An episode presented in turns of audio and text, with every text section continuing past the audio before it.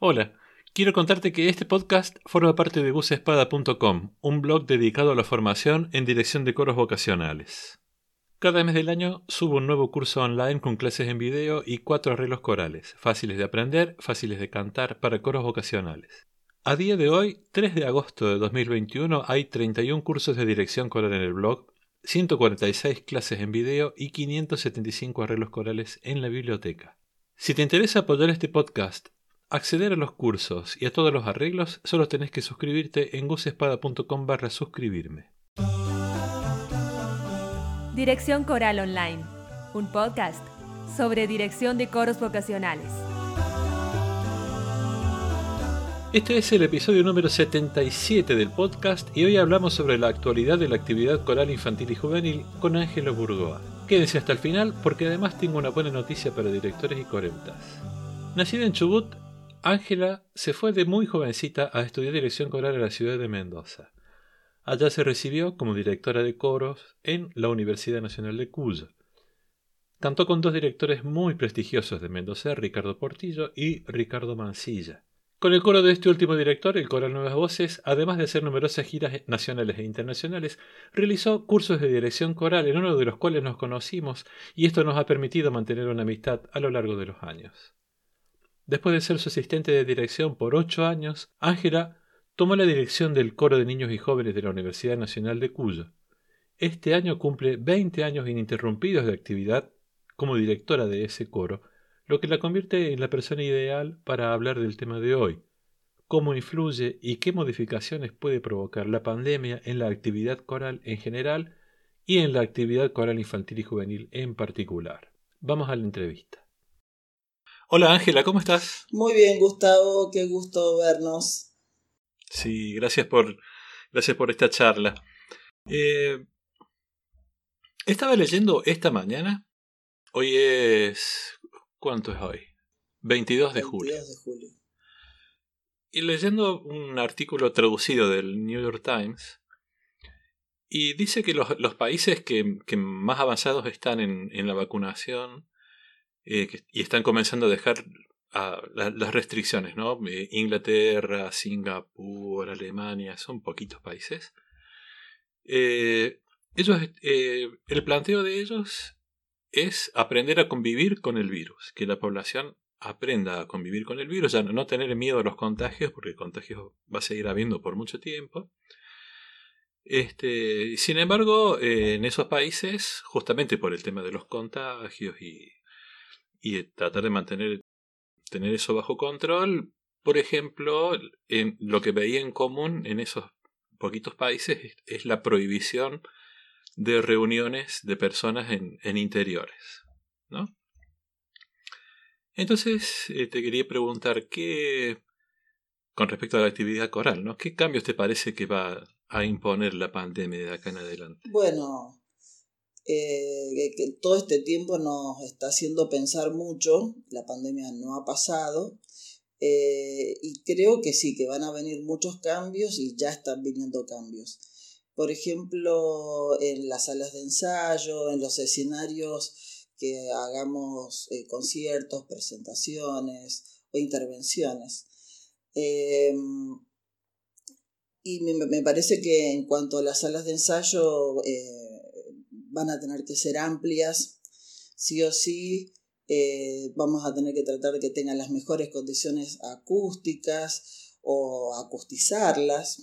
En su defecto, si tenemos que cantar mucho tiempo aún eh, con barbijo o inclusive si lo hacemos eh, a distancia, es bueno que tenga una buena sonoridad la sala, ¿no?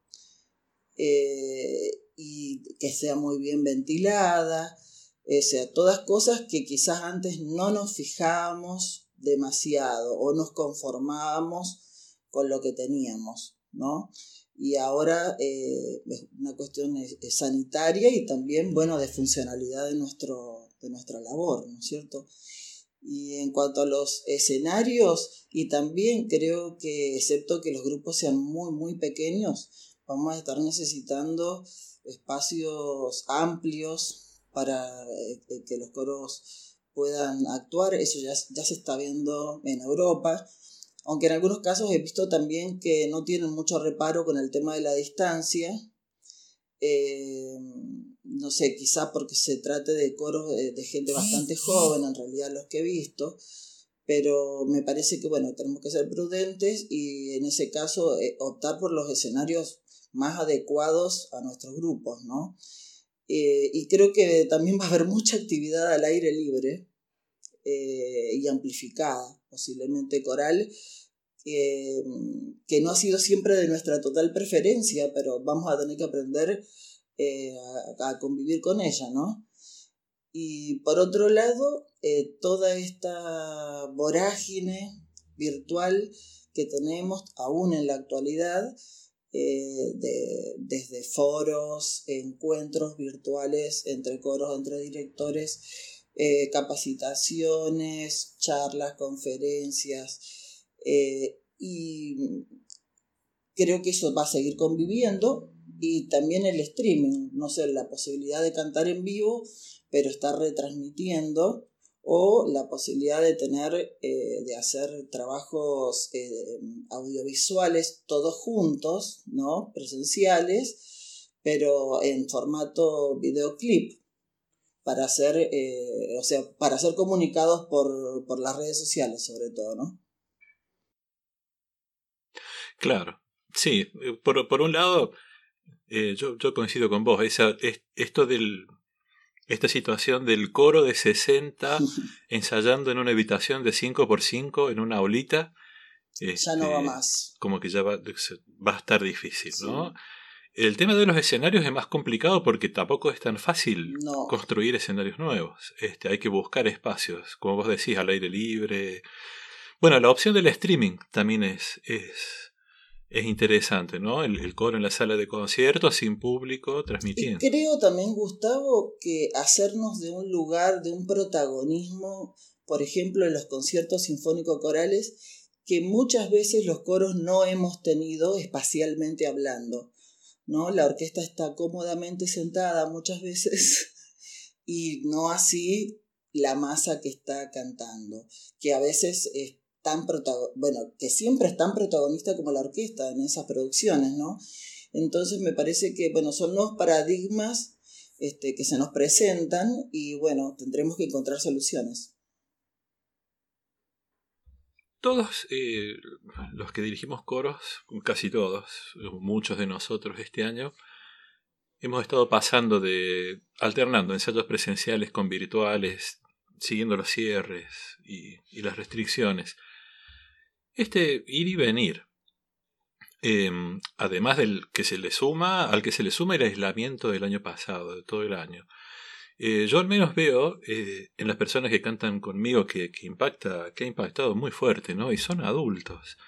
Em, a día de hoy, ¿vos cómo percibís que está eh, el ánimo, el interés, el compromiso de, al menos de tus niños, con el coro? Bueno, eh, con los niños creo que pasa algo eh, muy especial. Me parece que ellos eh, se adaptan con mayor facilidad a estos nuevos desafíos y esa es la experiencia que tuve durante el año pasado y lo que llevo de este año, que ha sido más virtual que presencial absolutamente. Y con respecto a, los jóvenes, me estoy refiriendo al grupo que tengo yo, de 16 a 24 años más o menos, em, a ellos les pegó muy fuerte, como decís vos. Eh, sostuvimos bastante bien el trabajo el año pasado en forma virtual y este año había mucha más, em, una expectativa muy grande por poder hacer una continuidad presencial que todavía no hemos logrado en mi caso en nuestra institución. Así que, eh, nada, eh, eh, ahí tengo como dos, dos, dos formas de ver o de sentir estos momentos. Los niños realmente se sobreponen hasta con muchísimo entusiasmo, casi que no lo podemos creer, con los profesores que me acompañan en el equipo del coro, porque todos se presentan a los, se conectan a los ensayos virtuales dos veces por semana, eh, han aprendido un montón de cosas en este tiempo, inclusive hemos agregado niños, hemos eh, eh, incorporado niños y niñas al coro en esta circunstancia, que todavía no los vemos presencialmente. Así que creo que, bueno, que hay que seguir, como decís vos, hay que seguir el pulso de lo que pasa en los grupos y para su sostenimiento eh, desde lo no solo desde lo musical, porque a nosotros nos interesa mucho quizás que el grupo no se desarme desde lo musical, pero desde toda la parte humana y social es muy importante eh, que, siga, que siga ahí el grupo presente, ¿no? Así que bueno, con los jóvenes tengo todo un desafío por delante, espero que esta segunda mitad de año nos ofrezca algunas mayores posibilidades de, de trabajo. ¿Y tenés así en particular algunas, alguna estrategia pensada con, para implementar con los jóvenes? Tenemos, o sea, no, todo depende de mí, sino también de la institución, en este caso la universidad a la que pertenecemos. Eh, pero bueno, la idea, eh, eh, hemos estado, seguimos haciendo taller virtual coral con todos aquellos que lo deseen. No hemos presionado a que ninguno de los que no tiene ganas de hacerlo de este modo lo esté haciendo, ¿sí? Y, bueno, y todos los días muchos me van preguntando, hoy uno, mañana otra, así, integrantes, me van preguntando, este, se van poniendo en contacto todo el tiempo, pero bueno, el deseo de ellos es reencontrarse, es verse, y la estrategia es volver eh, cuando se, den las condiciones que espero sean pronto para hacer un regreso al menos al canto con barbijo y distanciamiento como ya todos sabemos, con todos los cuidados que, merece la situación que vivimos y con un repertorio con un repertorio que sea de, de su interés y de, que sea reconfortante para todos, para, para ellos y para nosotros como profesores. Claro, sí. Pensando ya en, en el año que viene y en, en los próximos años, este, esta es, probable que esta situación de aperturas y cierres, por lo que vemos en otros países, eh, sea como algo recurrente, ¿no? ¿Y qué cosas te parece que podríamos ir previendo, organizando, para que no nos tomen de sorpresa, digamos? ¿O, vos pensás que, más vale esperar que regrese la normalidad y ver qué pasa? Eh, bueno, qué pregunta tan interesante. no hemos preguntado eso desde que arrancó la pandemia el año pasado, creo. Eh, mi decisión fue continuar del mejor modo que se pudiera, sosteniendo nuestros coros, eh, porque y planteando pequeños objetivos eh, que mantengan viva la llamita de, la música y de los grupos. Eh, y esperar la normalidad absoluta hoy me parece que es una utopía todavía, intuyo que va a demorar más de lo que todos queremos, así que hay que intentar construir y sostener con lo que tenemos a cada momento y repito, con la responsabilidad que nos demanda esta situación. Y por otro lado, lo que me preguntas, eh, pienso que tenemos que adelantarnos a nuevas formas de trabajo o, o, mejorar formas de trabajo que muchos creo de nuestros colegas y nuestras colegas tenían prepandemia.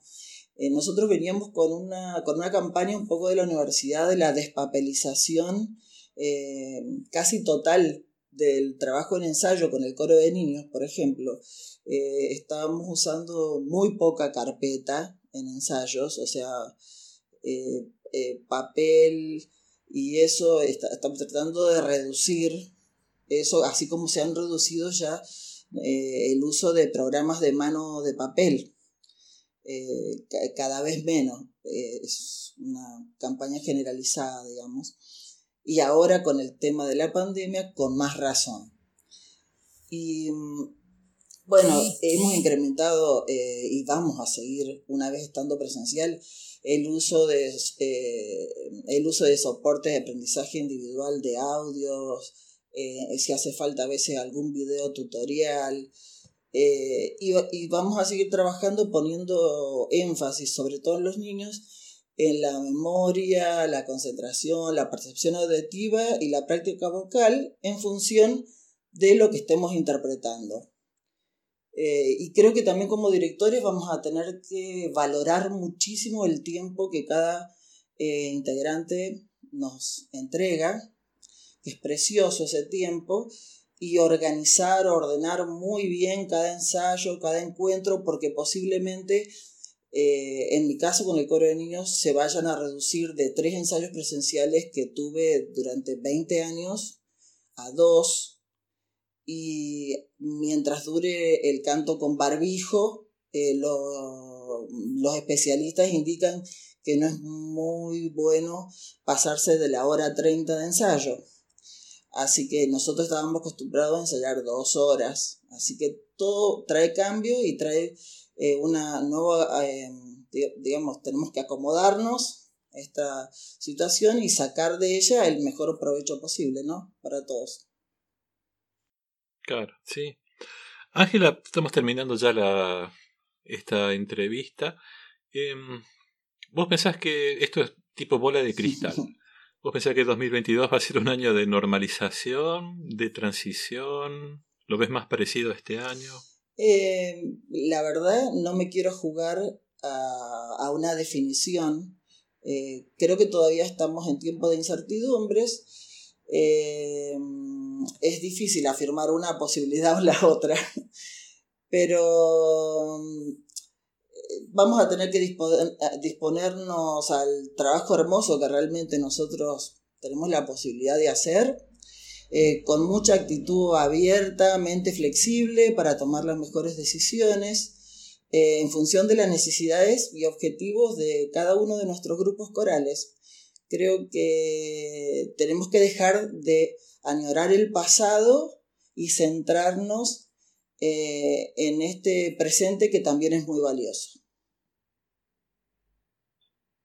Ángela, ¿alguna cosa más que quieras contarnos, agregar, transmitir? Y darle mucha fuerza a los oyentes eh, para estos desafíos que nos tocan, que no bajen los brazos, eh, que no se bajonen.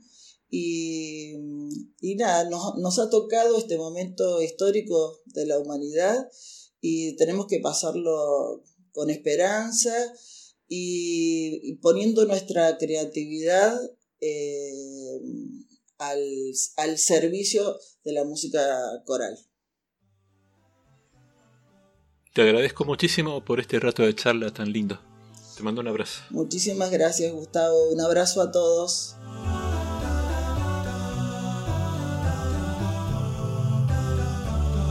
Bueno, como habrán podido escuchar, fue una entrevista muy rica y muy profunda y estoy muy agradecido con Ángela por su buena disposición a charlar de esta problemática tan actual como delicada.